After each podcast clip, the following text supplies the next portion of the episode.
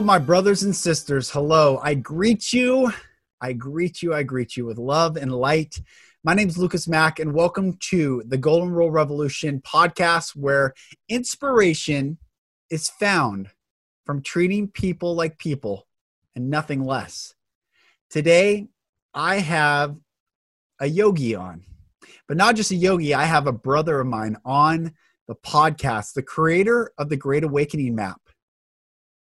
If you have not seen this, I encourage you to take a look.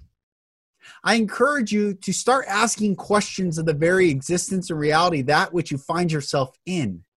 The rhetoric, the media, the frequencies, the intensity, the vitriol, the violence, the destruction, and what else is there to be seen? The beauty, the cadence of nature, the birds, the grass, the sun, the air, light, and darkness. Today, I get to bring, uh, he goes by Champ, but his account is the 5D Awakening Consciousness on Instagram. And you will be, um, you will be blessed you will be blessed. You will be blessed when you when you go to his account. 5d underscore awakening consciousness. Or if you just type in ascension knowledge you should be able to find that as well. But welcome to this episode and welcome to the great awakening. Um so walk me through your where first of all where were you born? Where'd you grow up Oh, I want to ask you so many questions too. I was born in Manhattan, New York. Wow. But I never lived in New York, so I can't really call myself a New Yorker, other than I was born in Manhattan. Uh, my family moved to California for my entire life, wow. so I was born and raised. I, I was I was raised all my life in Southern California. And when did you first acknowledge, or when were you first aware of that spiritual spark? That didn't come till a lot a lot later. Mm. um, i went to uc irvine and when i graduated uc irvine it was around 2007 so i would say maybe 2009 is when i really had my rabbit hole red pill and then there was no turning back from there. And what was the catalyst for that? What what what bit of information did you stumble across or were you presented with that woke you up okay, this is one of my favorite stories, and every time I tell it, there's like new details that I remember. But um, awesome. To say around 2008, 2009 ish, I was living at home as a freelance graphic designer, and when you're a freelance designer, you have so many hours during the day to to do what you need to to to explore YouTube, etc and I was accidentally browsing YouTube and I came across a video. It was like a black and white, really low res video. And it was something to do with the hexagon on top of Saturn. And on the top of Saturn, there's a, on the north pole of Saturn, there's a cloud pattern. And this cloud pattern is in the shape of a hexagon. And this hexagon storm is so large, you could fit 10 Earths within the diameter of this thing. Wow. Wow. And my whole life, I have been a Trekkie and a Star Wars fan. I've been obsessed with space, astronomy. So here I was out of college. You know, you think you've learned everything, but then you come across this bizarre anomaly that is just totally unlike anything you've ever studied in mainstream education. And I was so puzzled like, how did I go through all of these years of obsession with space and physics and, and you name it? But I've never seen this anomaly. And how are these cloud patterns making these perfectly hexagonal angles? Right. So I studied the researcher who made the video. His name is Richard Hoagland and he was saying how inside Saturn there's a hyperdimensional sacred geometry involved in making these cloud patterns. Mm. And if you extrapolate the sacred geometry, you can create free energy and anti gravity and all these amazing things that I had never learned before. And this was my red pill into the, the deep, deep, deep rabbit hole. and it is, and it goes as deep as anyone. yeah, it just goes on. Your, um, so I, first of all, I just, I love, I love talking about this stuff. And, not for talking about its sake, but understanding that there is so much happening in the now moment, in our reality, in the reality of the greater collective. And what I was messaging you the other day is waking up to this is just a game. And exactly. it's a game that we get to play, or it's a game that we cho- get to choose not to play or it's a game we get to change the rules or it's a game you know it this is an incredible um reality and all the the great awakening map ever since i was a kid ever since i i grew up in a severely traumatic home and had terrible things happen to me and ever since I was four, I can remember specifically four, four years old, where I lived, and I had this sense that I was, and it just recurred over and over. But the sense that I was supposed to start this, or not start, but be part of, or lead, or be speaking on behalf of this awakening. I, I used to call it in high school that I thought I called it the third great awakening because I called the the first great awakening what took place in the from the reformation all the way to about 1776 that first great awakening that that sparked the great american founders and philosophy of benjamin franklin saying um, instead of cursing the darkness light a candle and this great philosophical rhetoric that came into the to the consciousness of the planet but then i i took the second great awakening as um, more of the Christian path where they, the abolitionists, the the doing to others as you would have them doing to you, and Charles Finney. So I was looking at this as being the third great awakening, but really, I've studied more and more. This is the great awakening. you know what I mean? Like the others were great movements um, and certainly had their part, but I think only as foundational pieces for this this awakening. So I share all that to say I when I saw your map, first of all, I've I've studied most of not all, but most of, and I had to understand it was like what it was almost like ah and everything in alignment on one beautifully designed piece of art that I could see and track. And um, one thing that I I I grew up in a Christian from a Christian perspective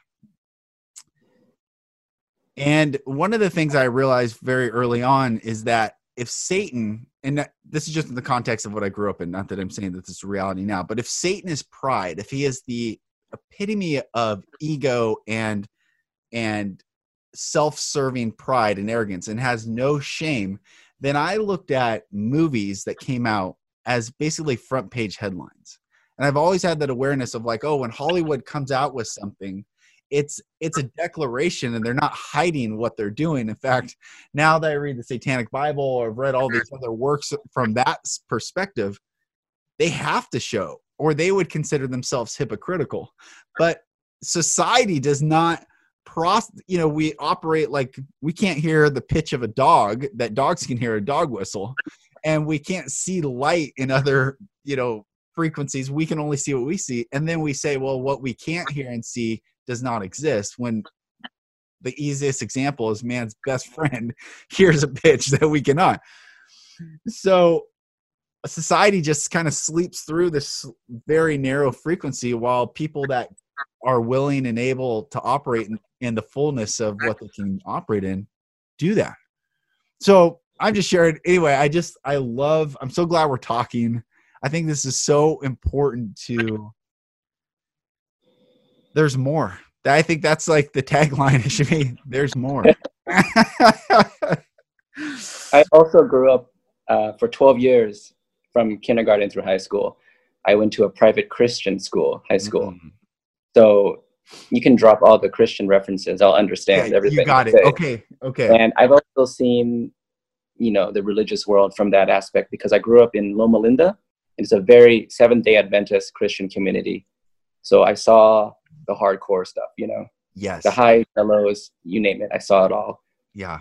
And um, I really like what you said about the narrow bandwidth um, that that we're seeing of reality, and that's mainly because the elites have been able to use media and Hollywood to sort of trick us into believing that reality is only this narrow bandwidth right. of fear and terror and violence and, and terrorism and whatever other ism you want to throw at it.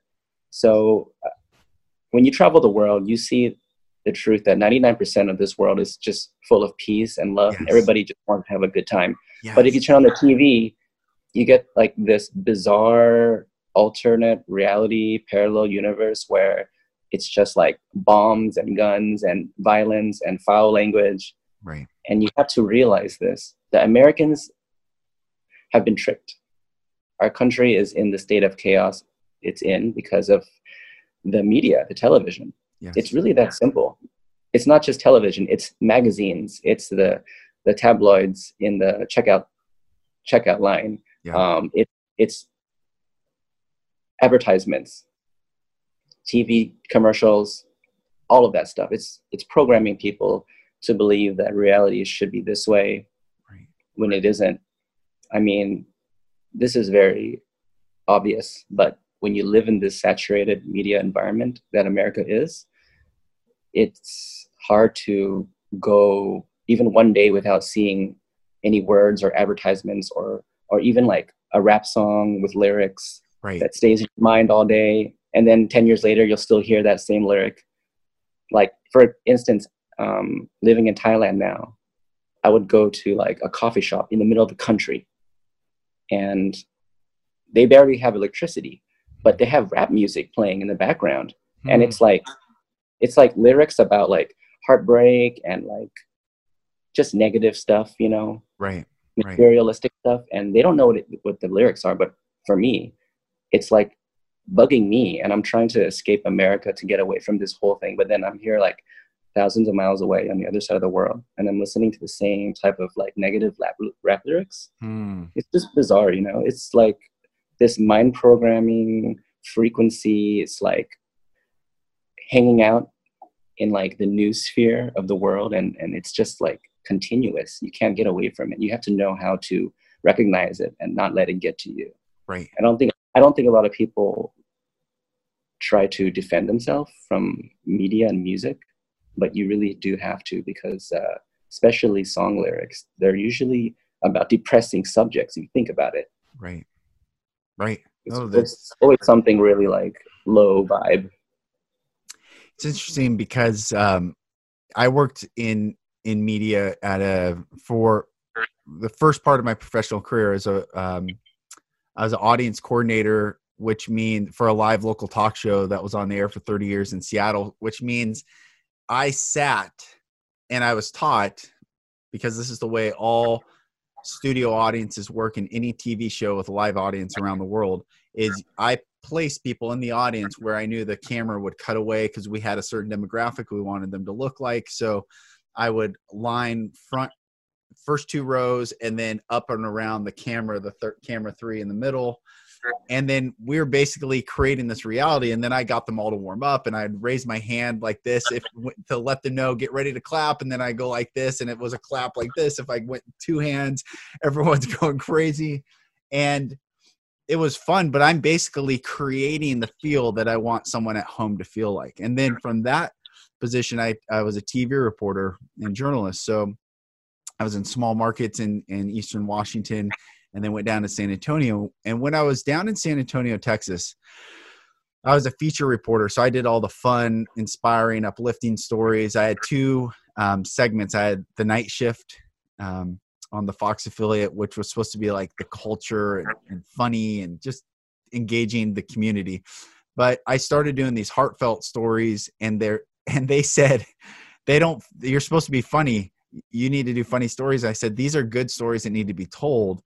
And I said, why don't you re- give me a new segment? And so they did. They created a, a new segment for me called Positive Spin with Lucas Mack. And I was able to do incredibly powerful stories veterans healing uh, recovery of uh, children a little boy who didn't have his eyesight but um, created a foundation i mean just beautiful stories of humanity however when i was down there so my my wife and i uh, jewish um, jewish background and there was all this anti-semitic graffiti from uh there was a retaining wall by our TV station, and the retaining wall started like four feet, and by the time it it because the driveway on the other side of the retaining wall went up a hill, so the retaining wall grew, and there was anti-Semitic graffiti probably for 30, 30 feet up to ten feet tall, all this tor- terrible stuff. So I went into the station that day. This was the beginning of my shift. I got in. I worked from one to ten. Um, and I said, we got to cover this. We have to report that there's anti-Semitic graffiti. And the news director, assistant news director that was working at the time, and the assignment editor said, no, what? Why would we do that? And I said, why would we not do that? If it was a gay Hispanic, um, which was my assistant news director, I said, you, if there was anti-gay or anti-Hispanic graffiti, you would cover it. I know you would. So why are we not covering this?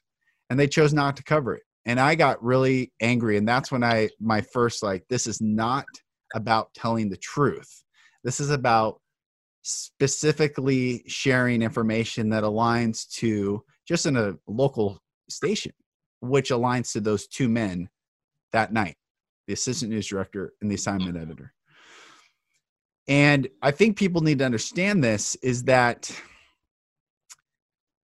everything is crafted for the the audience to consume everything. The way i say a word the way i even use the word crafted is intentional to say it is intentionally thought through each word the cadence the timing what audience i bring in who i interview how i make them sound when i cut it off to invoke some reality which isn't reality you know um so I just share that with you and share that with others that I've never shared that story on this podcast, but that is the reality of media. There is a specific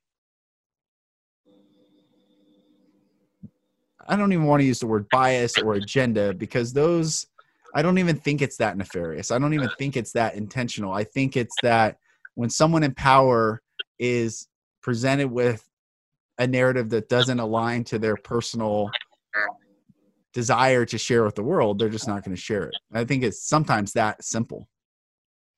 Was this uh, prior to 9 11? Uh, this is post. It was post. Okay. Yeah. A lot of the the mainstream news channels. Um, I know you worked in the ed- agency, so you'll understand this. Yeah. Um, even the typography they use and the graphic designs uh, for the news slides these are all like sensational types of design you know there's a designer creating these graphics with like lots of red and, and black and white emergency colors with these right. bold typefaces um, the typefaces they use are very um, are very particular high high end typefaces that are used in advertising.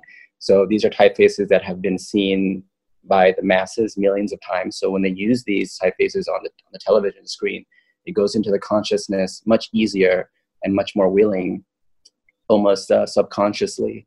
And uh, as a designer you know you see other designers using you know design elements to to make a certain feeling right. and and you are like dude this this is not real stuff this is just they're just trying to make us feel a certain way by using these crazy designs. Do you know what I'm saying?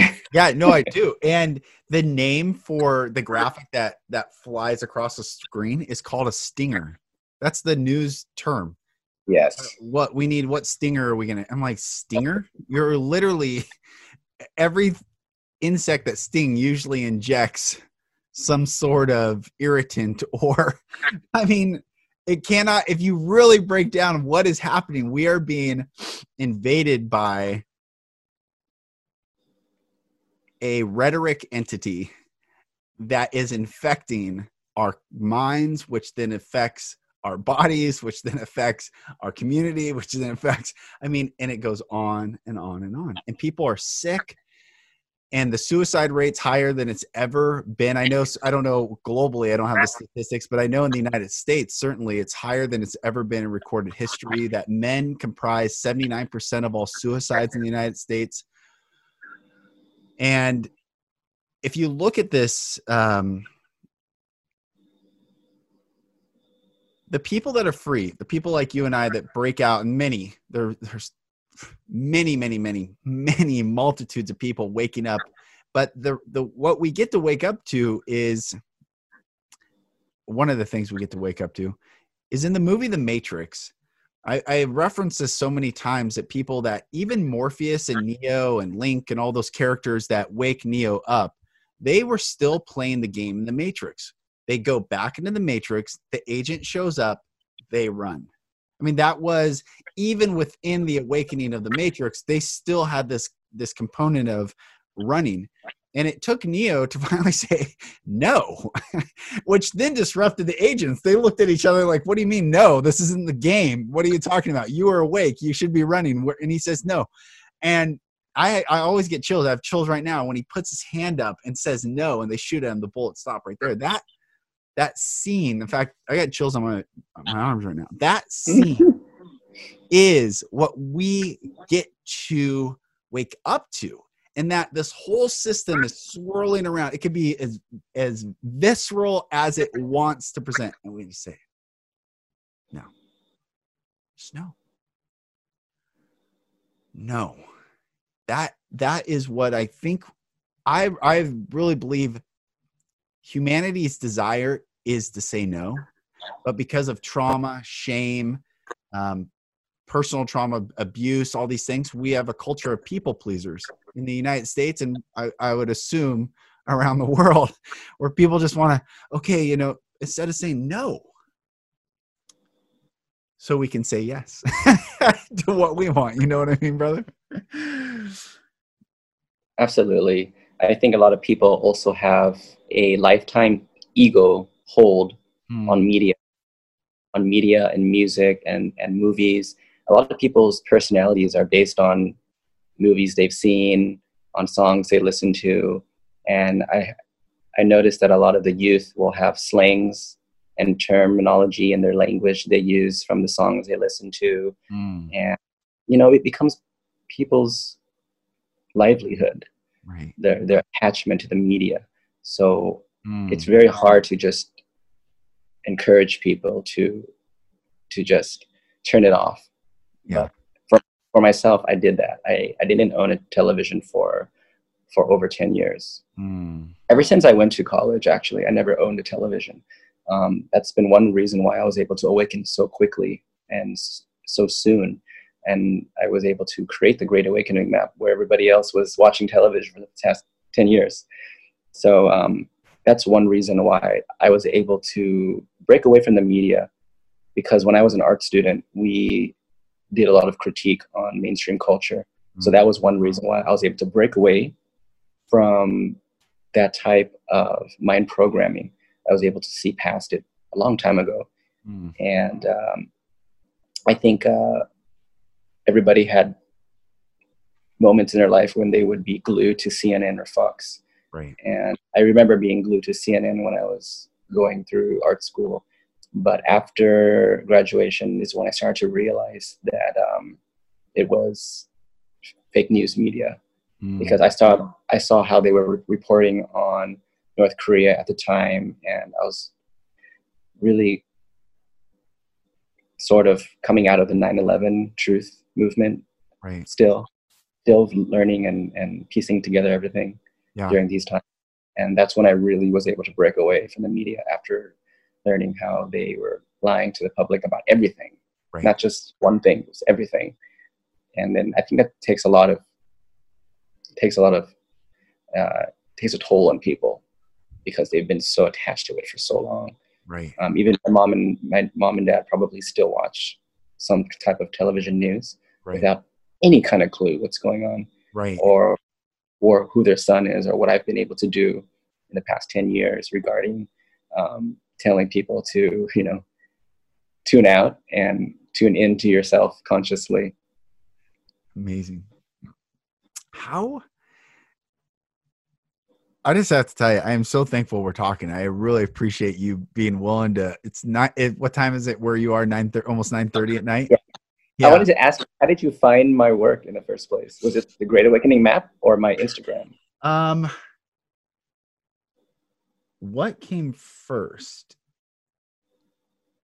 I think the map I started. Um, I think I found the map first, and I had printed that out. I went to your website um, and printed that out on your on the free download, and then um, so if anybody concept- wants to download the map, it's greatawakeningmap.co. They can follow along uh, during this interview, but I just wanted to put that out there. Yeah, well, that's great, and uh, yes, please, and um, and I will put the link in the show notes. I'll put your Instagram. I will put everything because people.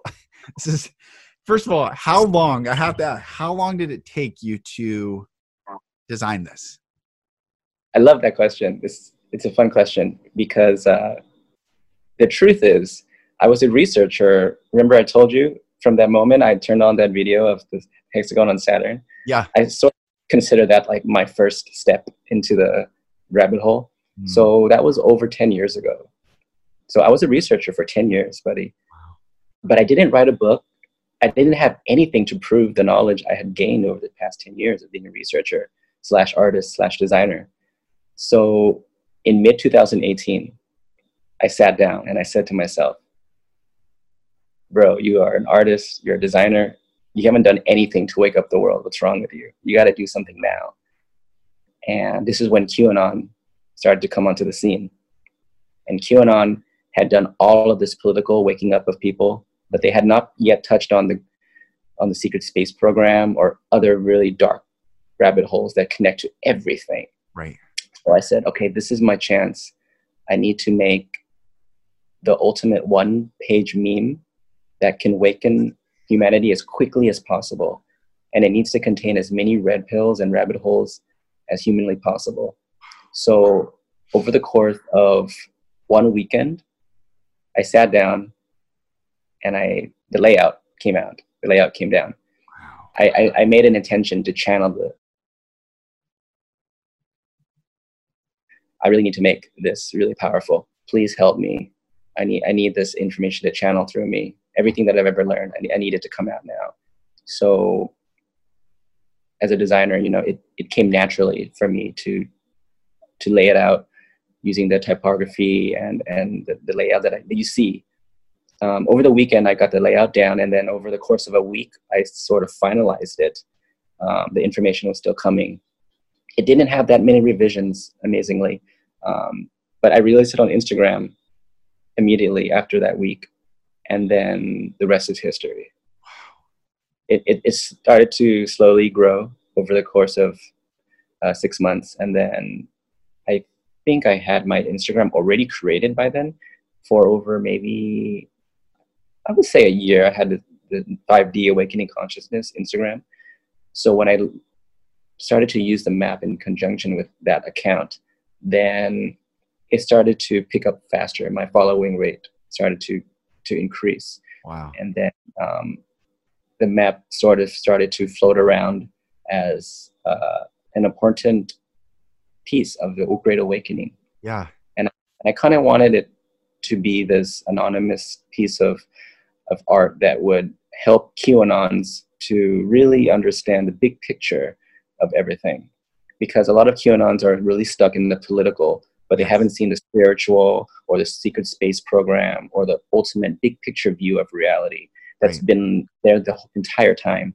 And, and Q alludes to it all the time, but um, Q is really focused on the political right now because that's yeah. where that's the, we can awaken most of the majority of the Americans. Right. And then And then the QAnons who are really brave, they can go a little bit deeper. They can put together a little bit more of the pieces of the puzzle.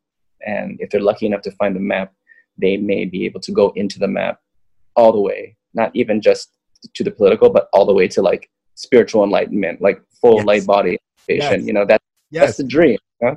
it's ha- have to awaken to that. that's right. That I have a who The- do you know who um do you know who did this um the deep state map?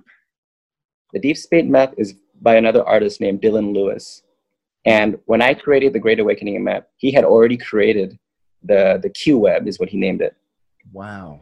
So the Q web prompted me to create the Great Awakening map because his map had touched on the secret space program just a little bit, Yes. and that's my specialty. So I decided to really go deep into the secret space program and show how free free energy and, and extraterrestrial disclosure was all tied in with the QAnon movement, which it is.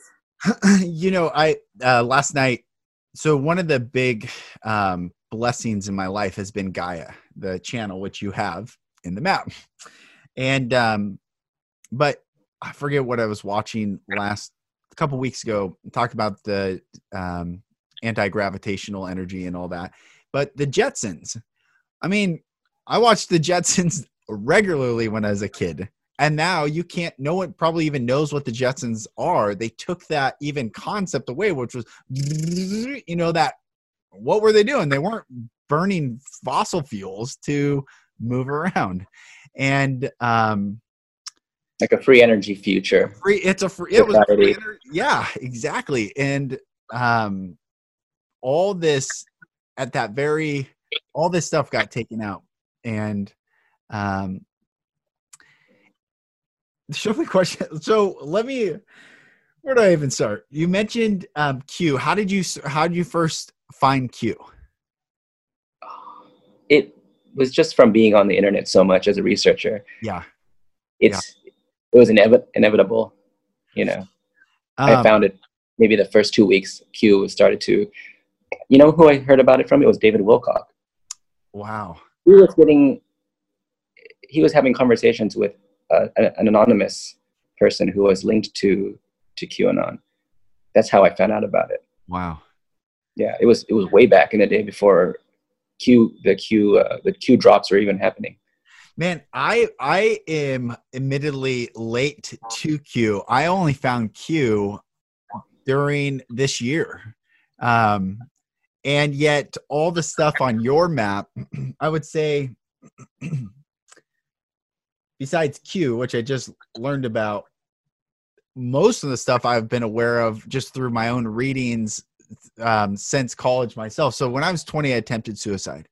And then when I did not die that night, something broke open in my brain where my life changed dramatically. Um, that's not even the right word. Like I would talk about that was like a born again experience, but sadly, I never dealt with the trauma before 20. So I carried t- two decades worth of h- horrific trauma, tried to pretend it did not exist, push forward. I wanted to know what truth was more than anything else. I knew two things. I knew I loved God. I knew I loved the I knew I loved the origin of light and the origin of love. And I love truth. And I would do anything. I mean, I did a podcast earlier um, this year, Why I Left Christianity to Find the Love of God. And because I, I and I got a lot of flack from it, I, a lot of people reached out, thank you. But I want truth more than anything, more than um, I would rather. I mean, I would not prefer it, but I would rather, given the two choices, stay true to myself and stay true to truth, and the world hate me, versus the world love me and I've compromised truth. That is how much I love the truth. So I've read all these books my whole life. Like I have this book, 50 Years in the Church of Rome by Charles Chiniquy, and he was a um, Catholic priest. I think he was a Jesuit priest who started reading the Bible in the in the uh, early 1800s, and read instead of reading it in Latin and doing the mass in Latin, he started reading it. And and he was a French uh, priest from Quebec, and he came down to the Ohio territory, and he starts reading the Bible, and he has this radical transformation and he starts preaching scripture in this Catholic uh, church, and there was a revival that broke out. Well, the Jesuits in Chicago um, came to him and said, "Stop it," and he said no.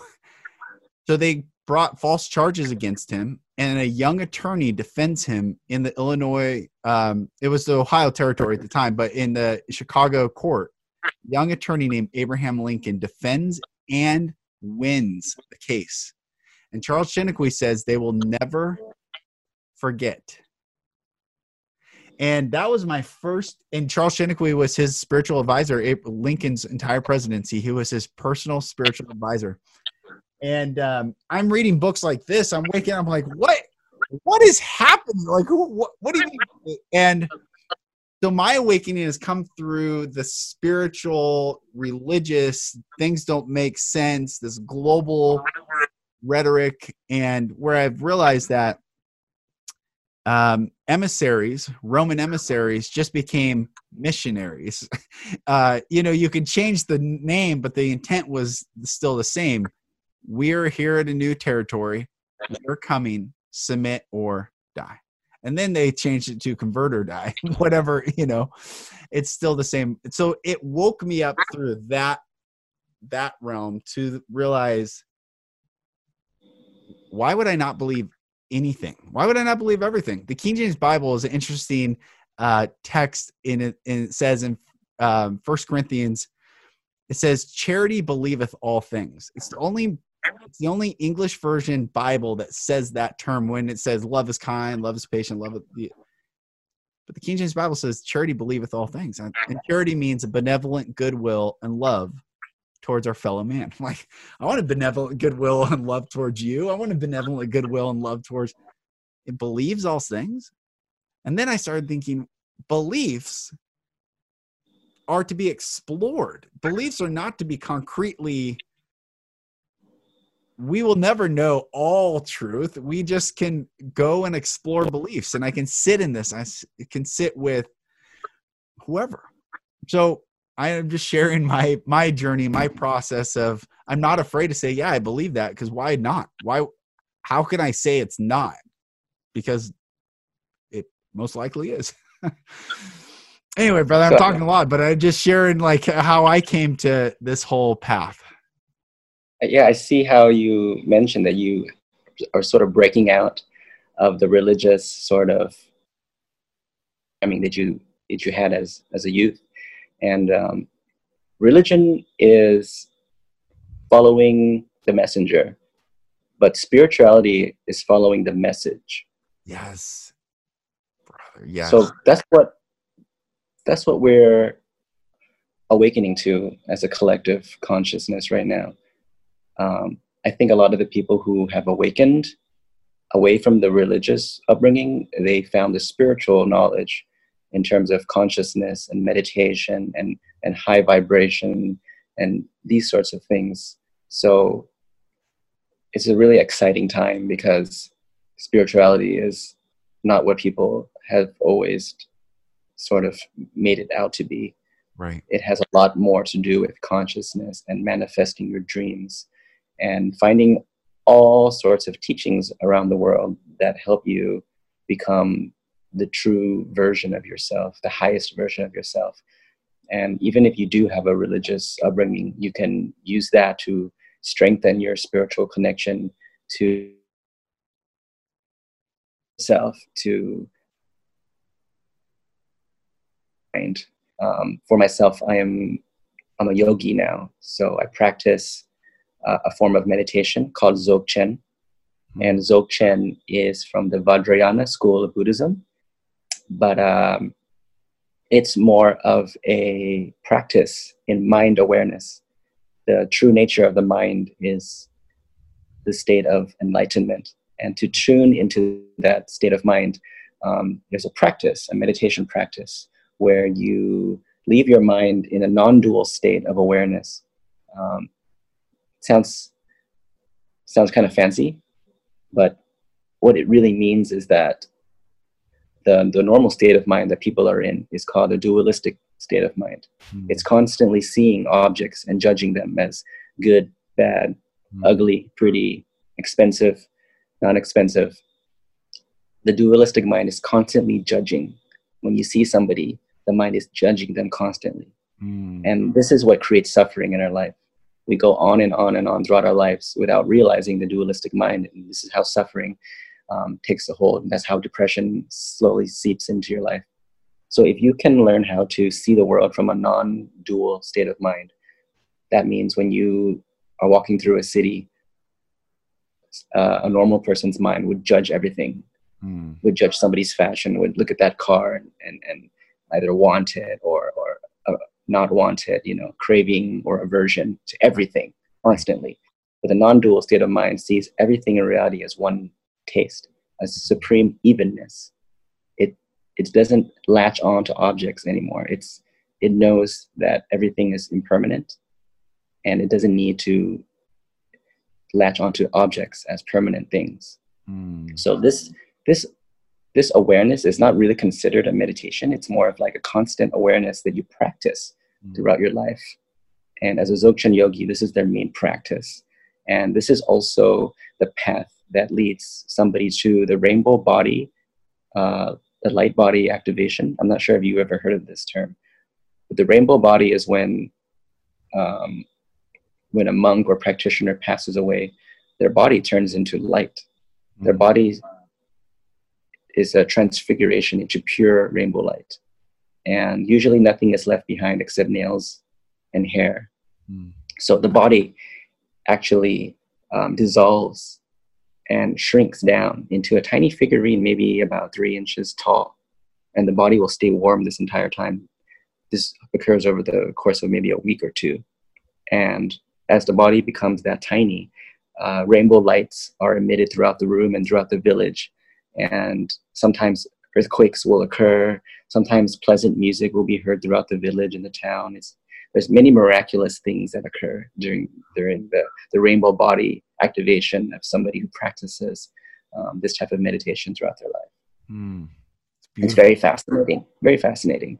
Um, this is also uh, talked about on the top right of the Great Awakening map. yes. Yes. Uh, that that section of the map is very very profound. It talks about the rainbow body. It talks about supernatural abilities such as telepathy, levitation, um, moving your hand through solid matter. Uh, these are states of attainment that any human being can can have. Even Christians have attained these states of being. Um, Christians have been known to levitate. I've read stories about this. Uh, Jesus had a whole slew of miracles he was able to perform. yes. So these are these aren't just fairy tales. These are things that transcend across religions. You know, Hindus could do this. Tibetan Buddhists can do this. Christians, I've heard of this. yes. Many other spiritually awakened people. It doesn't matter if if you are religious. It, it only matters if you are spiritually awakened. yes. Um, because Jesus was an ascended master. yes. So was so was Buddha. So was many other people. Right. So this is spirituality. Spirituality is awakening to your awakened nature. Um, Jesus found his awakened nature. He was able to perform miracles. Buddha awakened to his nature. He was able to to train many other people to become Buddhas who were able to dis- display much much more um, amazing abilities than even the Buddha was performing during his lifetime Mm.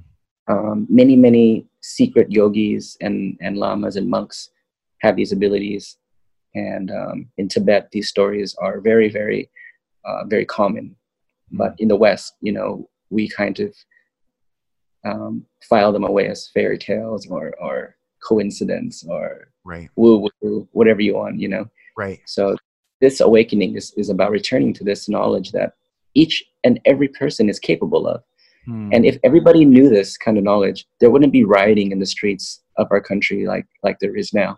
People have lost the connection to who they truly are.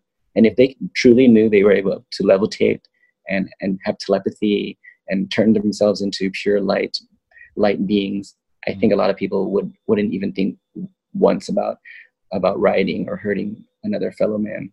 Right. Right. It's there's so much um and first of all, if anyone listening say, Well, if that's true, why haven't I heard of it? And I would reference back to earlier in this podcast is simply not reporting on the anti-Semitic graffiti was a simple decision. They're not going to just they're they monetize you staying in the system. They don't make any money when you wake up and like oh, I don't want to watch or I don't own a TV anymore. That's that's a loss of income for them. They need more ads about BMWs and Land Rovers. Yes, exactly right. The ultimate whatever, and then you realize. And you know the funny thing about the Land Rover commercials or any of these SUV commercials, um, they always show like going over terrain or whatever, and I guarantee probably 100% of people who buy those are not doing what that commercial is doing. Oh man, it's uh it's all it's all a construct. It's all a construct. And one of the things that uh, I've I've done I've done a lot of work, and my mission, I believe, on this earth is to help people find the courage to heal. Because I believe without healing trauma, they cannot be free. And so, hurt people hurt people is the adage, and healthy people heal people. Although we can't heal another, we can be the source of the pain stopping within us from passing to another and then being the invitation for another person to take their mask off and heal. And when we create that connection of healing and, and vulnerability, that's where love enters. And then when love enters, it like springs forth from within and out. And then that ripple effect, the butterfly effect, is inevitable when we heal. And um, looking at where we're going because we are in the awakening. Even though the media and everyone listening even though even though the media does not want to tell you or is not telling you i would refer back to what the polls and literally the pundits said up into the very evening of the election of 2016 they told you something and it did not happen and i know for many many people that was a gut soul blow to you, sadly. And I'm sorry that was. In fact, I had uh, one of my employees was the producer for Jim Cramer of Mad Money, and, and I had hired her from from MSNBC or CNBC, and um, and she was bawling her eyes out the day of the inauguration in 2016. And I realized, man, there is something there's something so much deeper what's happening. And I think people, sadly, we all want to be loved. We all want to be affirmed. We all want to be held. We all want to be told we're doing, we're good and it's going to be okay. We all want someone to embrace us and just without any condition just say however you want to be right now it's safe you know and just be just you want to cry cry you want to laugh laugh you want to whatever but we keep getting led as people on this planet down these paths with the allure that what we are wanting is down this path. And when it's not there it is such a it is so much trauma. And that is that's trauma. And then what happens if we don't heal trauma but we're all traumatized as a as a people on this planet then it's hard to see outside the trauma on such a mass scale. And i think what's that's why i'm i'm on this mission to see people heal and have the courage to go back in and and look at it and say no. And i teach my children i have three children eight six and four and we call it P- pvt pitch volume tone. Pitch volume tone. If i say no no no yeah no like no when you tell them no like it's you have not practiced your pvt if you have not articulated the power of your word where someone you literally stop someone right right in their track like, whoa what is happening? Someone's asserting their pvt what i call the pvt and you I, I'm, I'm sorry i'm talking a lot but i just i'm framing up i don't know i just you are helping people awaken out of this this global trauma consensus essentially and it's so powerful. So what what are some of the other things you've seen as far as just people following you reaching out to you um, even in your in your your practice as a med- as a yogi what are you seeing both in the spirit realm and in this physical plane? For your your life you've been working in communication. So you you really understand the, the importance of conveying a vast amount of information in a short amount of time. Mm. So with our with our social media that we've been using lately, such as Instagram, uh, primarily I use Instagram because it it works on the the notion of the meme, hmm. and the meme is the smallest unit that contains the most information about of a subject. Hmm. So, with the Great Awakening map, it's just one meme, but it conveys decades and decades and decades of research into a multitude of academia and even subject matters that you could never ever study in the indoctrinated educational universities that we have. So the meme is very powerful. And every day on Instagram, when I release a meme, it has the potential to completely change somebody's life. Mm. It has the potential to teach tens and tens of years of knowledge in one second. Mm. And that's that's the power of the meme.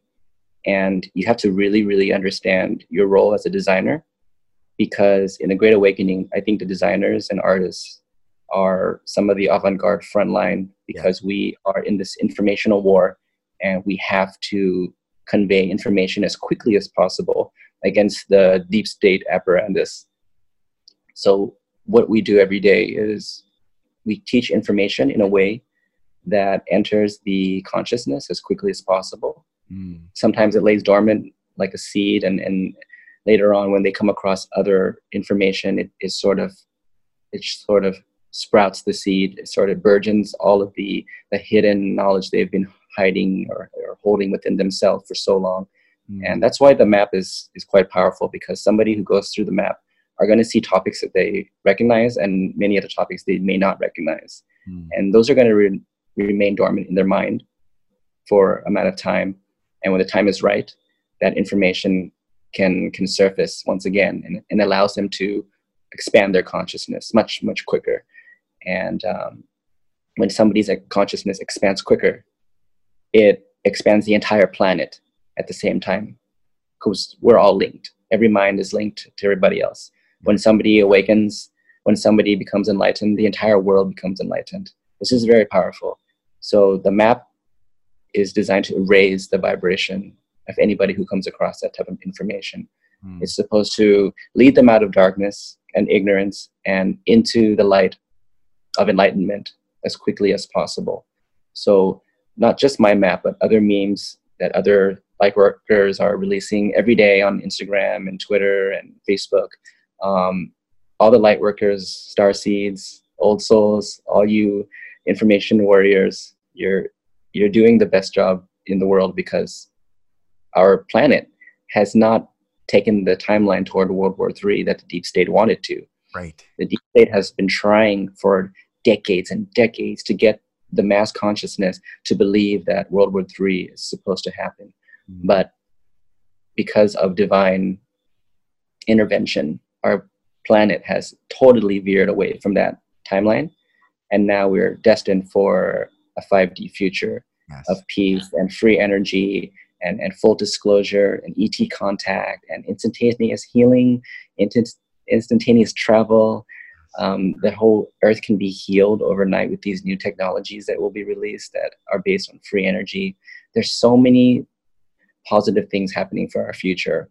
But right now, if you turn on the TV, you're going to see chaos because the old earth is kicking and screaming as it as it finally loses its final hold on reality yes. and the, the rising of consciousness is taking over but in the meantime we're going to see both uh, a rising in in love and and knowledge at the same time you're going to see the darkness being squeezed out mm. and you're going to see that play out on the world stage and in the ways that it has been for the past year this was a very uh, eventful year with a whole bunch of random false flags and yes. and you name it happening across every continent. Right. So we have to really realize that our consciousness is determining the timeline that we see. Always stay at peace. Always never fear. Always send out love to other beings, including yourself, this is going to raise the vibration and the consciousness of the planet more than anything else can right now. Yes. Once you once you are loving and peaceful within, this is how you change the entire world instantly. Mm. Because it's not that you're changing the world like physically once you are peaceful is more of terms of vibration is when you are vibrating at a high frequency you're actually pulling a timeline to you that has a high vibrational timeline. Mm. And a high vibrational timeline is full of peace and beauty and miracles and, and love. Yes. And you're actually pulling the timeline to you rather than changing the world physically. Mm. So the timeline of peace and love already exists out there. And you're just pulling that to you by matching that vibration of that timeline by being that vibration right now. Mm. So that's why every spiritual master throughout the course of human history, they have always said inner peace leads to world peace. Mm. If you want to see a peaceful world, you have to be peaceful yourself. Right. Every spiritual master has taught this. Every enlightened being has said this. And this is what they mean. Focus on yourself. Focus on being at peace and loving all beings. And this high vibrational consciousness will literally pull a new timeline to you where the world of your dreams is it's already out there. You just have to match it. Mm. You just have to match it to you. Like a train that's left at the station for its destination, it's already headed in that direction. You just have to stay on the train. Mm. Most people are already headed toward the life of their dreams, but they tend to want to jump off the train because they just get so confused and, and depressed and let down. They just forget who they truly are. And it's it's very sad to see, but people just need to stay on that train and know they have to know that the good things are coming, mm-hmm. not just doubt everything. You have to literally feel and know that knowing is what's going to create the miracles yes. that uh, people want to see in their life. Yes, brother. Manifesting. Secrets of manifesting. That is um,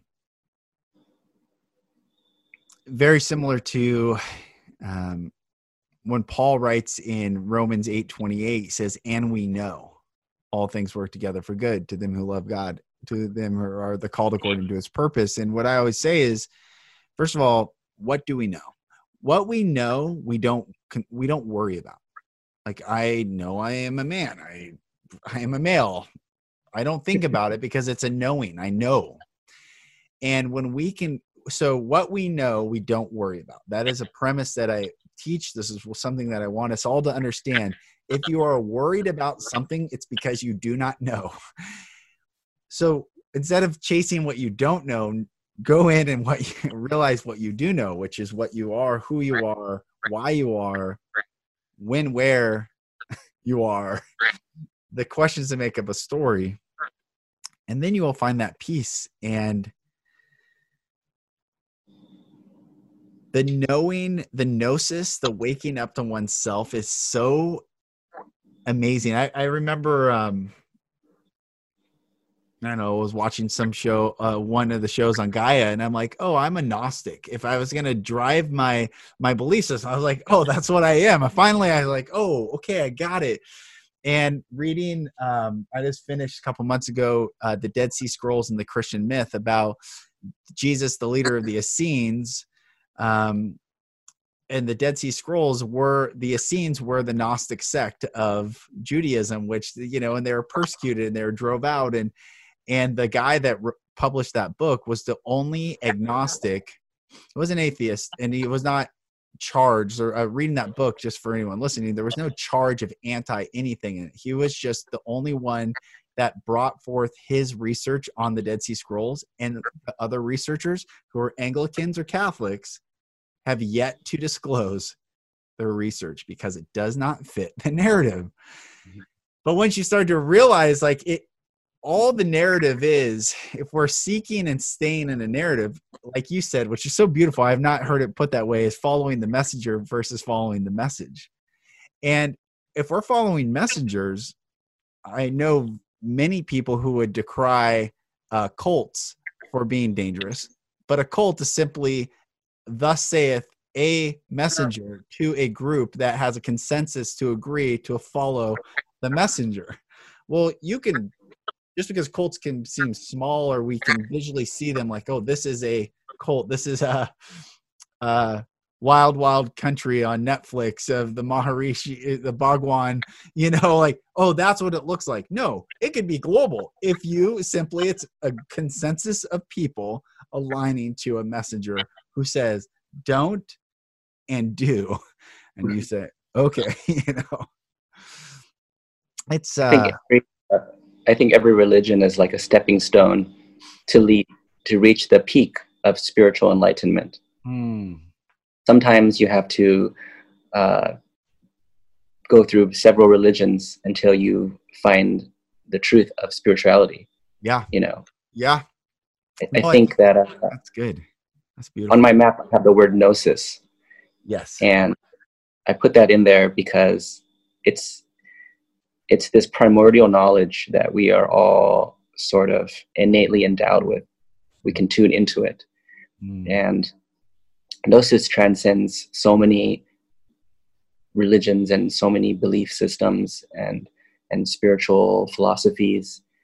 And uh, even on my map, I have the Book of Enoch, Yes. which was a secret book that was removed from the Bible by the Roman Church because it had information about extraterrestrials and um, angels that were referred to as, uh, I guess, extraterrestrials. Watchers, they're referred to, yeah, the watchers, or yeah, yeah, yeah.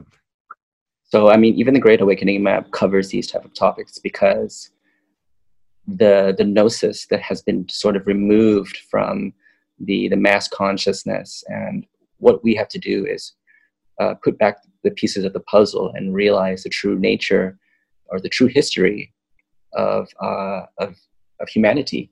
Hmm, The human civilization has been has had so much information taken away from um, our beingness. Yeah, and that is why we are so lost and and so at ends with each other because we have forgotten the truth of where we came from who we are and what our true nature is our true potential the the abilities that the spiritual masters taught us are abilities that anybody can do.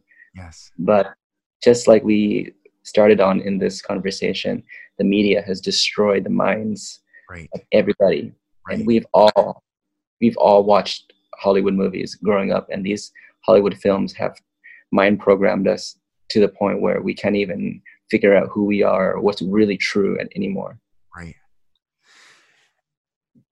Brother, this is so fun. I have, a, I know it's getting late for you. I, I j- if you don't mind, I have a few more questions. I just would love to, to try. Please go on and on uh, i'm here to chat with you buddy Thank you. This is, this is so beautiful.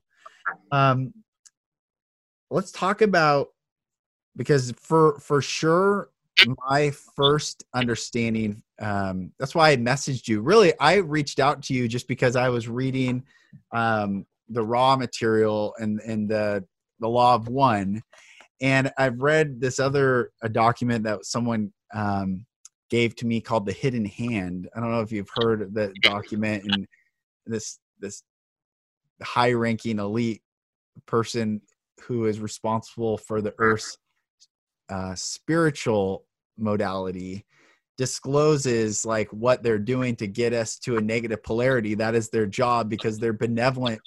It, this is a really track with me everyone listening and this is really the this elite person is saying our job is to bring negative polarity on this earth because we love you. When and uh, basically th- their benevolence is to make things as negative as possible. However if you think from our perspective and our awakening what a glorious and powerful state that we can say in the negative polarity i have awoken. When it's not someday when everything's light and people wake up and it's like well that wasn't really an awakening. You're kind of late to the game. But those who awaken in this that that is so profound. So i started learning about 3d 4d 5d but i was confused and i'm still not necessarily clear. I understand what 5d is but is 4d service to self and 5d is the service to others or do we progress three four five that can, can you explain that more of like i the 3D, three, third density, fourth density, fifth density? Okay, third density is the reality that humans live in. It's service uh, to self. And as you go towards service to others, you start to have a 4D consciousness. A 4D consciousness is telepathic. Mm. There are beings who live within the inner earth, and they are telepathic 4D beings, but they have not yet moved to 5D because they're still working on their inner spirituality. There are some things that they're still missing, which haven't which haven't uh, pushed their civilization into a full 5D society. A 5D civilization is very, very different than what we could ever imagine because everything is instantaneous. Telepathy, even travel is instantaneous. You can go anywhere in the galaxy hmm. um, in the snap of your fingers because a 5D being is a light being. They're not a physical being. They don't. They're not made of matter like we are. Mm. They're not made of blood and bones. They're just made of pure light and consciousness. Mm. So ultimately, we want to move toward that dimensional reality. But in the meantime, Earth is moving from 3D to 4D. Mm. There are already humans who are 4D humans because they are already using anti gravity UFO technology. The people in the secret space program are already sort of in a 4D civilization hmm. because they're using instantaneous, instantaneous travel all the time. They're traveling vast distances in these UFO craft that are powered with free energy. Mm. And when you have a free energy device, you can dematerialize your craft. You can go through solid matter. You can travel forward and backward in time. Every UFO is able of traveling forward or backward in time. Mm. But many of them don't do that because um, of the mechanics of time and stuff. Mm. But uh, the more service to others you go, the higher in your vibration and your density, your consciousness raises. So a 5D being is totally service to others. Mm. Their mind is at one with the one infinite creator. Mm. They they have infinite love. So for a 4D being to make that next step to 5D is a big, big step. Mm. A lot of karma has to be released. A lot of past life karma needs to be healed yes. and released for a being and an entire civilization to make that leap. And Earth is actually making that leap right now. We're actually sort of skipping over 4D, moving into 5D. That's the ideal future. Mm. People will argue with you and say, we're only moving into 4D. We can't go to 5D for another million, zillion years or something like that. But the, the truth is that once our collective consciousness manifests a 5D future, we can go there instantaneously. And that's what it says in the Law of One. Yes. Yes. when, right. it was, when it was channeled in the 1980s, the the sort of zeitgeist of the moment of the channelings made it seem like Earth wasn't able to ascend as quickly as we wanted it to. Hmm. But that was just the climate of the time of the channelings. Yes. Yes. A channeling takes place during the climate of, of the consciousness at that time. So Ra was was sort of reading the consciousness of the planet at that time and making these channelings, which became the law of one. Yes. But we can change the message, we can change the, the outcome of where our planet comes because we have a more awareness of the teachings now and we can use group meditation and mass meditation to to change the timeline which we have been. We've been doing we just need to keep doing it more and more as more people awaken. Yes. Um, this is the whole point of my instagram. I, I do these mass meditations every so often and, and they really they really change the timeline of our planet toward a more positive future Mm. And um, the more people who awaken, they automatically are already into this type of information. So hmm. once that goes into their consciousness, it automatically pushes the entire planet toward a better timeline. So me and you are having this conversation because we've already brought ourselves vibrationally into the higher timeline. Yes. It's also known as the new earth. The 5D new earth is, is what I like to call it. Um, so we had to keep moving on this timeline with no fear the fact that we have no fear is creating these peaceful lives for ourselves mm. and then when we are at peace we are able to manifest a peace a more peaceful world for everybody else mm. this is this is the the job of the light worker this is the job of those who are awakened now who have awakened sooner than the rest of the population we have been incarnated for this time, for this reason. Yes. And with your talents and with my talents, we are having these conversations and, and awakening other minds, new minds and new hearts every day, yes. continuing the, the raising of the vibration of this planet. So this is what we do. Um, and this is the, the way for us to manifest that perfect 5D future for humanity with free energy and, and ET contact and all of that good stuff. It's Because the ETs are only going to come once we raise our consciousness to a certain point. Yeah. Um, ETs have already started to make contact with smaller groups of people around the world. Yeah. Um, they do every day, every day. You have more and more UFO sightings every day, more and more ET contact. Sometimes the contact is more telepathic or during the dream state. Yeah. But these contacts are going to keep increasing, increasing as mass contact becomes uh, more more near. in crop circles and all these, you know, yeah, it's it's Mhm. happening at such a high frequency right now. It's all tied in with the speed that we release free energy to our planet. Hmm. So the secret space programs already have this free energy, and defectors from the secret space program are known as the Secret Space Program Alliance. They're sort of the the heroes.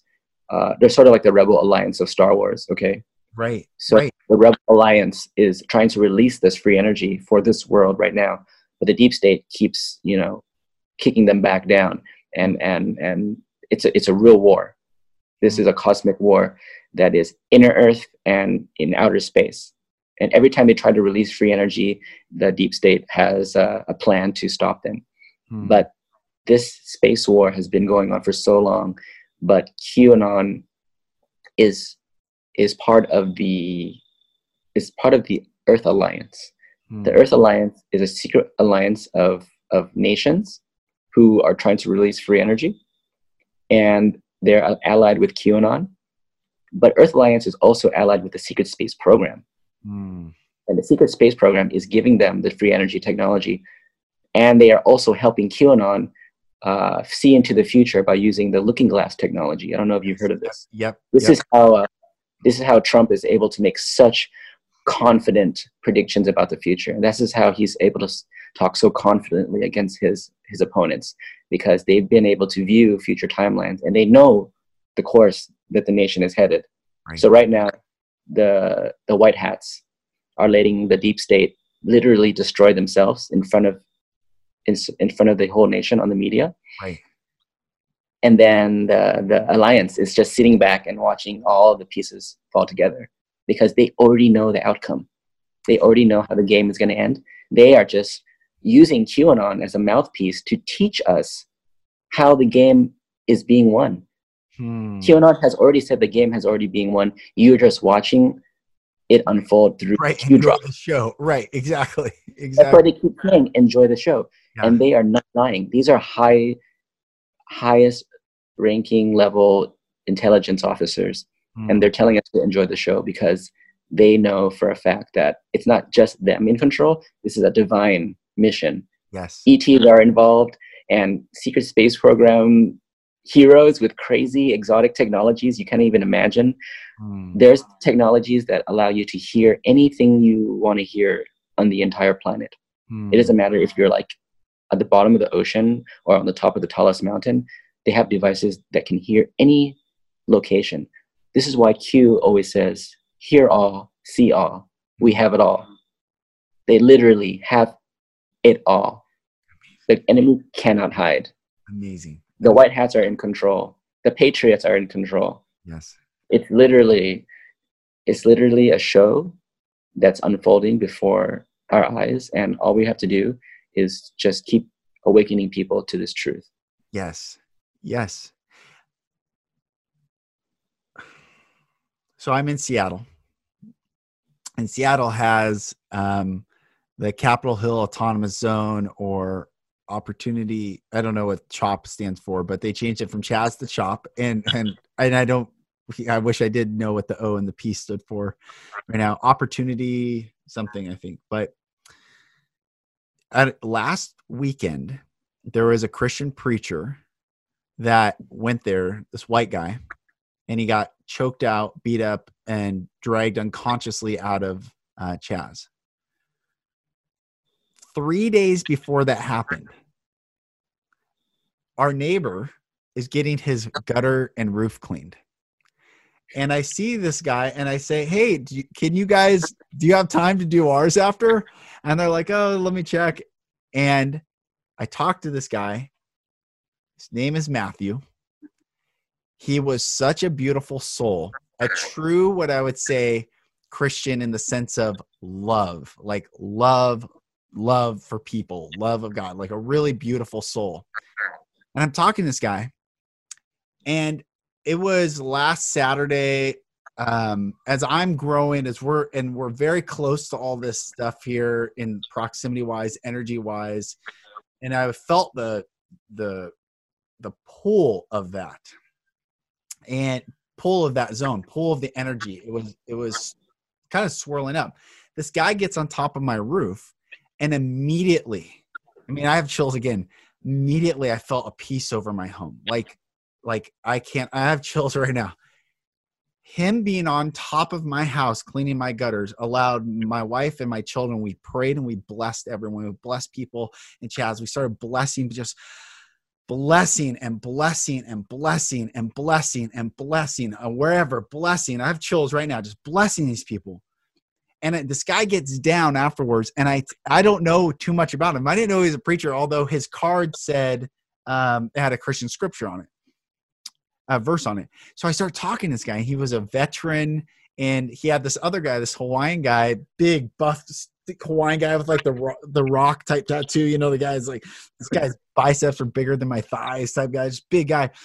And they had met at Fort Bragg years ago.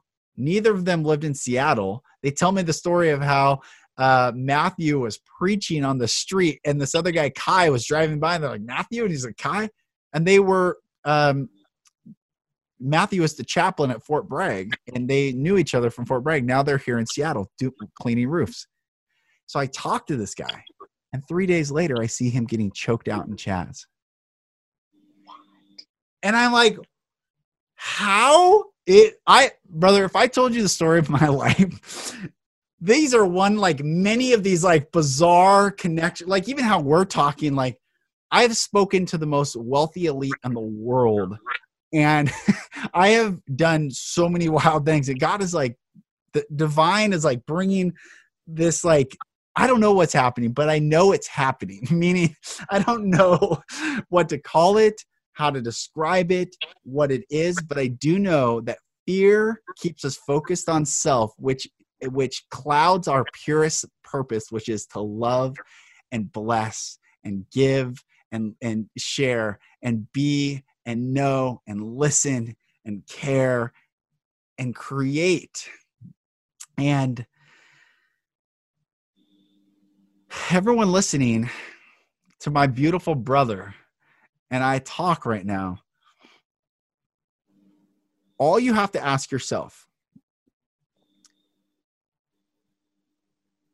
is this Where is the fear? When you can identify where your fear is, you get to go into that fear, stand in that fear, look into that fear in your mind, in your in your emotional body, go into that, look at it, and then realize that the fear is a lie. It is not true. The truth is, what you speak into that lie, what you speak into that darkness, what you bring forth from your mouth and your mind, your light comes out and you eradicate the lie. You eradicate the fear. You eradicate the darkness. But what i learned brother is journeying this past weekend. I told you i just journeyed and i had this real i came to the realization that this is a game. And i've journeyed many times on on many but this one specific was oh this is a game. And i realized my brother matthew the guy that was on my roof chose to play that game in that space, in that time, in that moment. And that game produces a result, which, and I'm not saying he did it bad, there's no judgment on it. He actually sparked these two beautiful black women going into Chaz and waking people up because they saw him, uh, what happened to him. So there's always a, um, a beauty to our the ripple effect. But I think the greatest game is our awakening right now. Like awaken to this is a game and we can play it however we want. We can change the rules whenever we want. Someone says, "Oh, you pulled a card, you have to you have to land on the purple." Say, "Actually, this card now means to me that I avoid purples or whatever. I mean, you know, you can play Candyland, you can play whatever board game you want to look at it and just have fun in this reality and not feel suppressed by the rules of the deep state, of the media, of fear, of control, of your parents, of your family structure. Because that's usually where people get tripped up is the family structure. And that's why I think so many people aren't free, is because this family structure it supersedes all structures. You know, oh, I can't I want to be free, but my parents, you know, that guilt so uh, anyway, I, I just uh, wanted to share. I don't even know where I'm going. I just wanted to share, and I love what you're saying. And life is funny, you know. Life is funny. I think it's really bizarre that you saw them in Chaz when you're passing through randomly. You said he was he cleaned our roof. It was just a random. He cleaned our roof, and then three days later, I see him in Chaz, and and I'm like, this is so random and wild, and it's just uh there's no coincidences. There's no coincidences. Nothing is of coincidence. Everything is is like you said connected which i want to uh, ask you a few more questions. So what can people be doing right now listening from the, the seventh largest audience of this podcast interestingly enough is saudi arabia and there's an awakening even in Saudi Arabia. And this podcast, the Golden Rule Revolution, I the reason I called it that is because I I believed a while ago that the most revolutionary thing you can do is treat people like people. You treat them like human beings, love them, and treat them as the way you want to be treated. That is revolutionary. Sadly, it's a it's a more an indictment against our current society societal state, but it's also the greatest opportunity. You want to be a revolutionary. You want to change the world. You want to be radical. Love people. You will be the most radical revolutionary that the system has seen. Love people. So from your from your perspective brother what can people do right now in this in the now moment to to find themselves to find their awakening brother you were already doing it earlier you were you were blessing the guys on the roof blessing the city blessing everything mm. you were just like spread fire blessing everything in your whole life and that is the non-dual state of mind the non dual state of mind is a mind of compassionate wisdom. Mm. Compassionate wisdom is the mind of enlightenment. Mm. And the more that we are in that state of mind, the more miracles happen. Mm. So the best thing we can do is bless everything, hmm. every moment of our life. Always be thankful. Have the vibration of gratitude within your consciousness at all times. Gratitude is also blessful um, when you are blessing everybody, you are saying thank you to them. Gratitude is one of the highest vibrations in the universe. Constantly stay in this state of vibration. Um, how you can do this is throughout your day, always be think, thinking in your mind, thank you that I have this home. Thank you that I'm mm. safe. Thank you that I had food today. Thank you that I'm healthy. Thank you that I'm alive. Mm. The more that you keep thinking uh, gratitude for little things, this is how you snowball into the bigger miracles the more profound, life changing, mm. um, dream manifesting type of uh, activity that you want to see in your life. Mm. We all have dreams and goals, and sometimes that dream is something sort of like traveling. You know, traveling is very, very popular. Everybody wants to travel, but they think they don't have money or they have a job, they're, they're just tied down. But if you want to manifest traveling, you have to think about how happy you'd be if you got on a plane tomorrow. Mm. And you have to feel that feeling of, of, of happiness now as if it already occurred. You have to feel as happy as you were as if you were in another country right now traveling. Mm. When you match that vibration, the, the universe is going to pull that timeline to you. Mm. So if you want to have a healthy body, you have to constantly be thanking the universe that you already have a healthy body. Mm. And you have to feel happy and and and feel healthy as if you were already living that dream. And then the universe will see your vibration and just match another timeline to you mm-hmm. where that has already where that has already occurred. All your dreams already exist. And also another timeline exists where none of your dreams come true. Mm-hmm. If you want that if you want that timeline to happen, just be depressed and hate everybody. Yeah. You're definitely are gonna reach that timeline. right. And if you want if you want the dream timeline, be constantly joyful, loving, blessing everything, and thankful for everything at all times. Mm. Don't don't for once try to fall into fear or or blame or judgmental or even gossip. Those are very low vibrational activities. Always stay as positive as you can, and you're going to be on that timeline of your dreams. Mm. You're going to be on a timeline that's so much better than what your ego mind could have ever dreamt up. The universe has something much more profound for you that you could have ever dreamt up with your ego mind.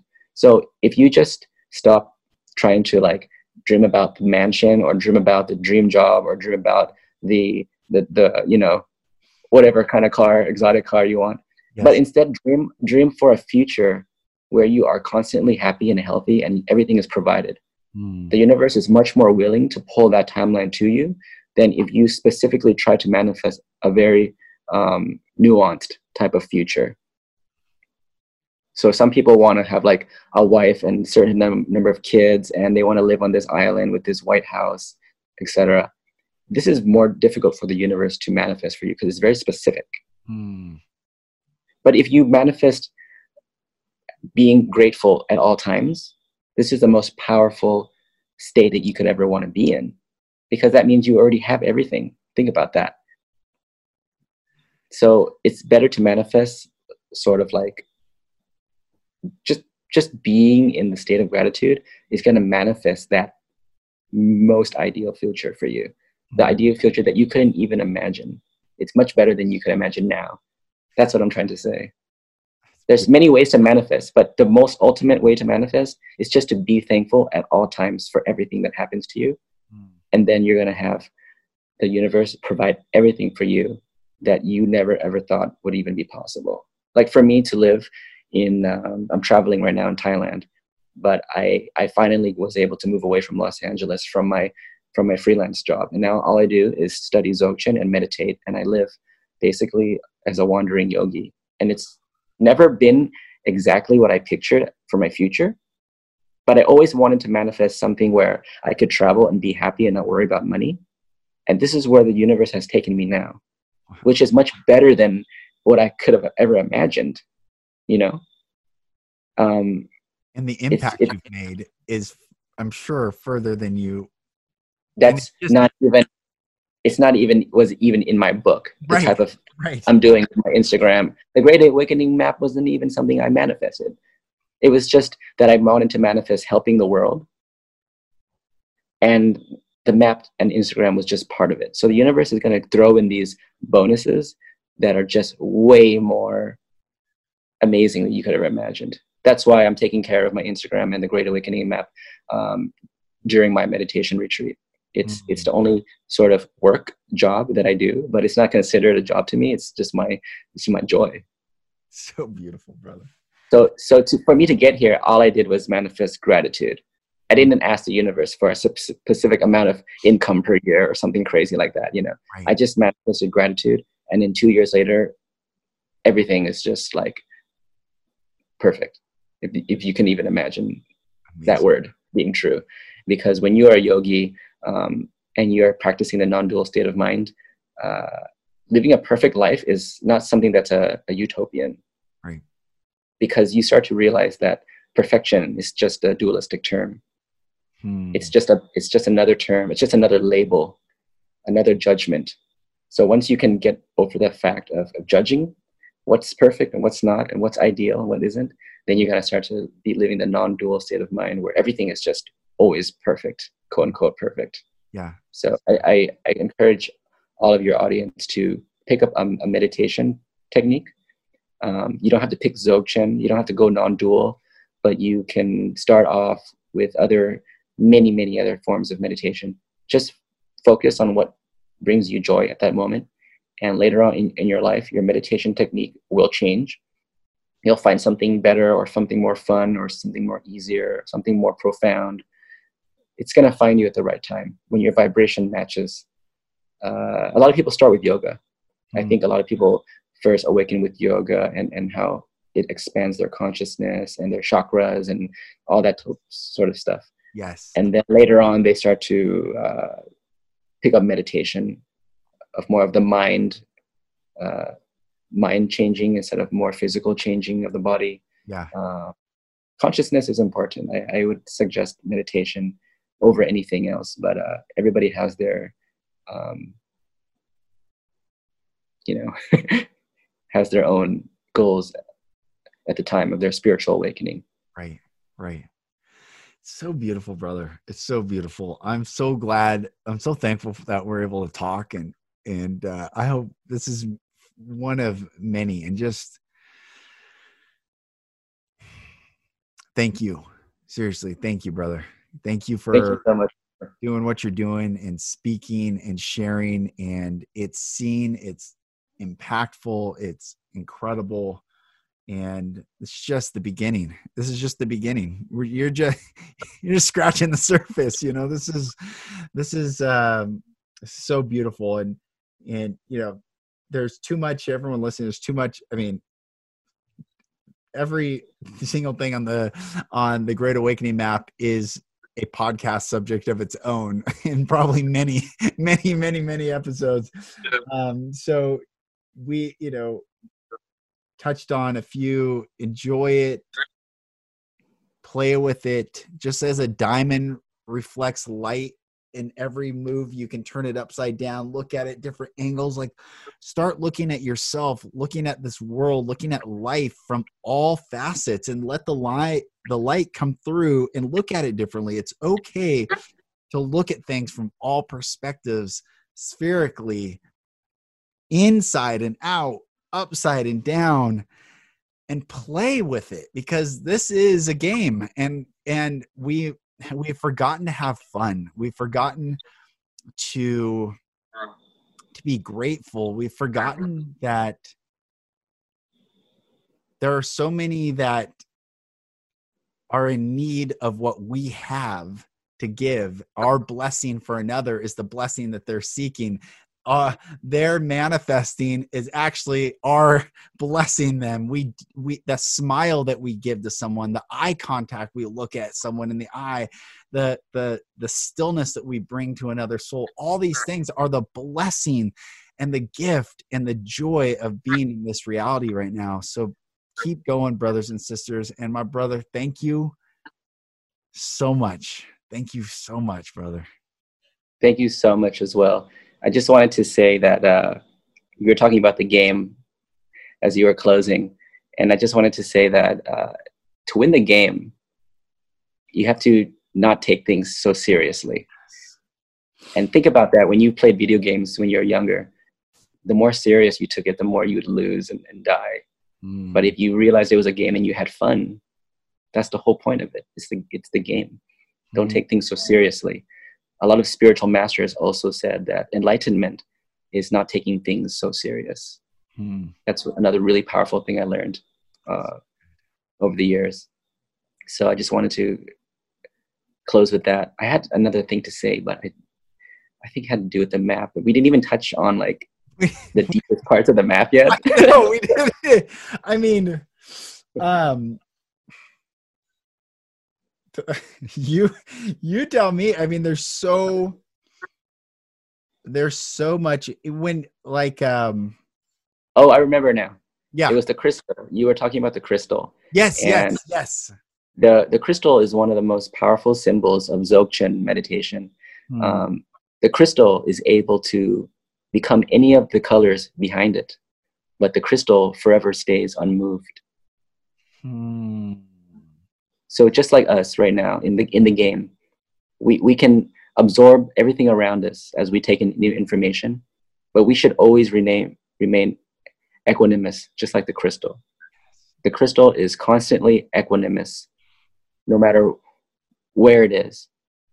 Hmm. Whenever you put the crystal over something else, it it becomes that color behind it, becomes hmm. that light behind it. But it's never it's never really, really affected. That's how we should always be.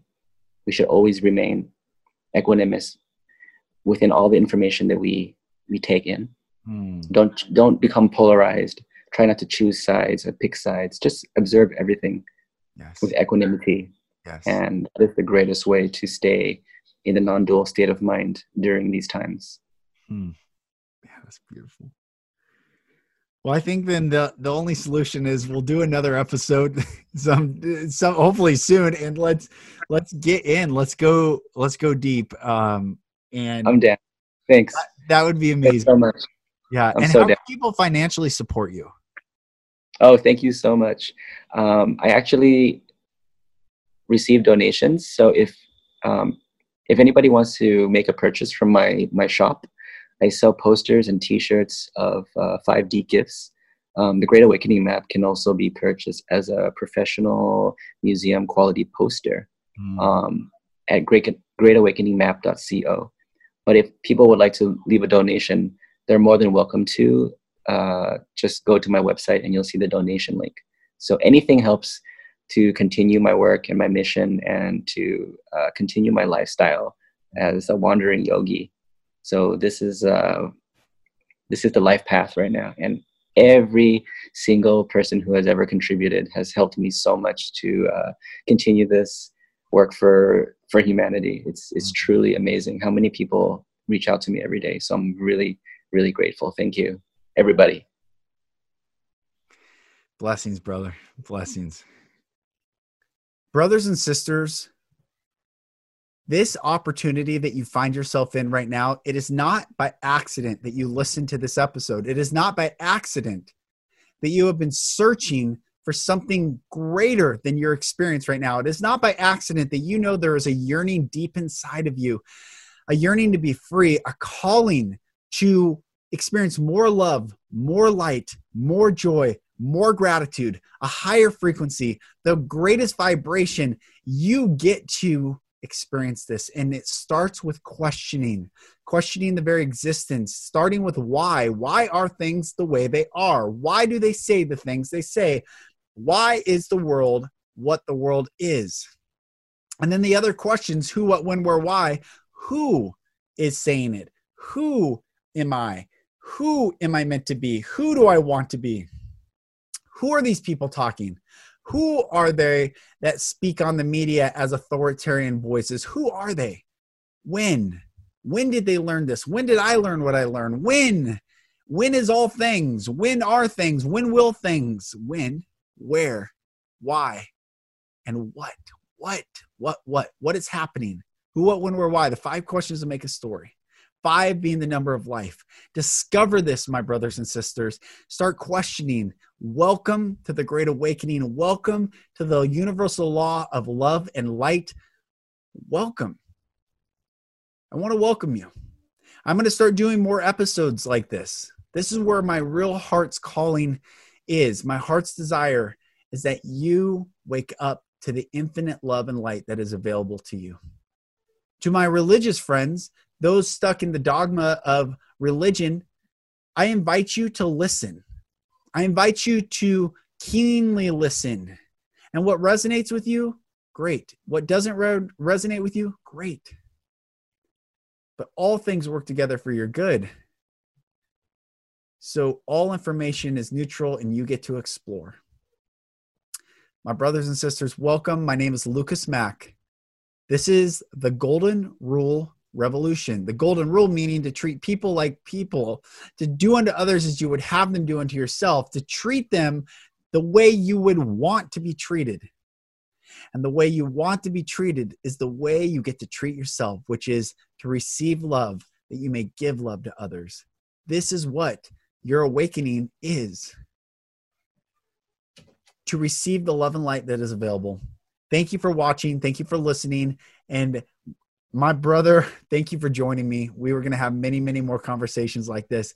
Blessings, everyone. I will talk to you on the next episode.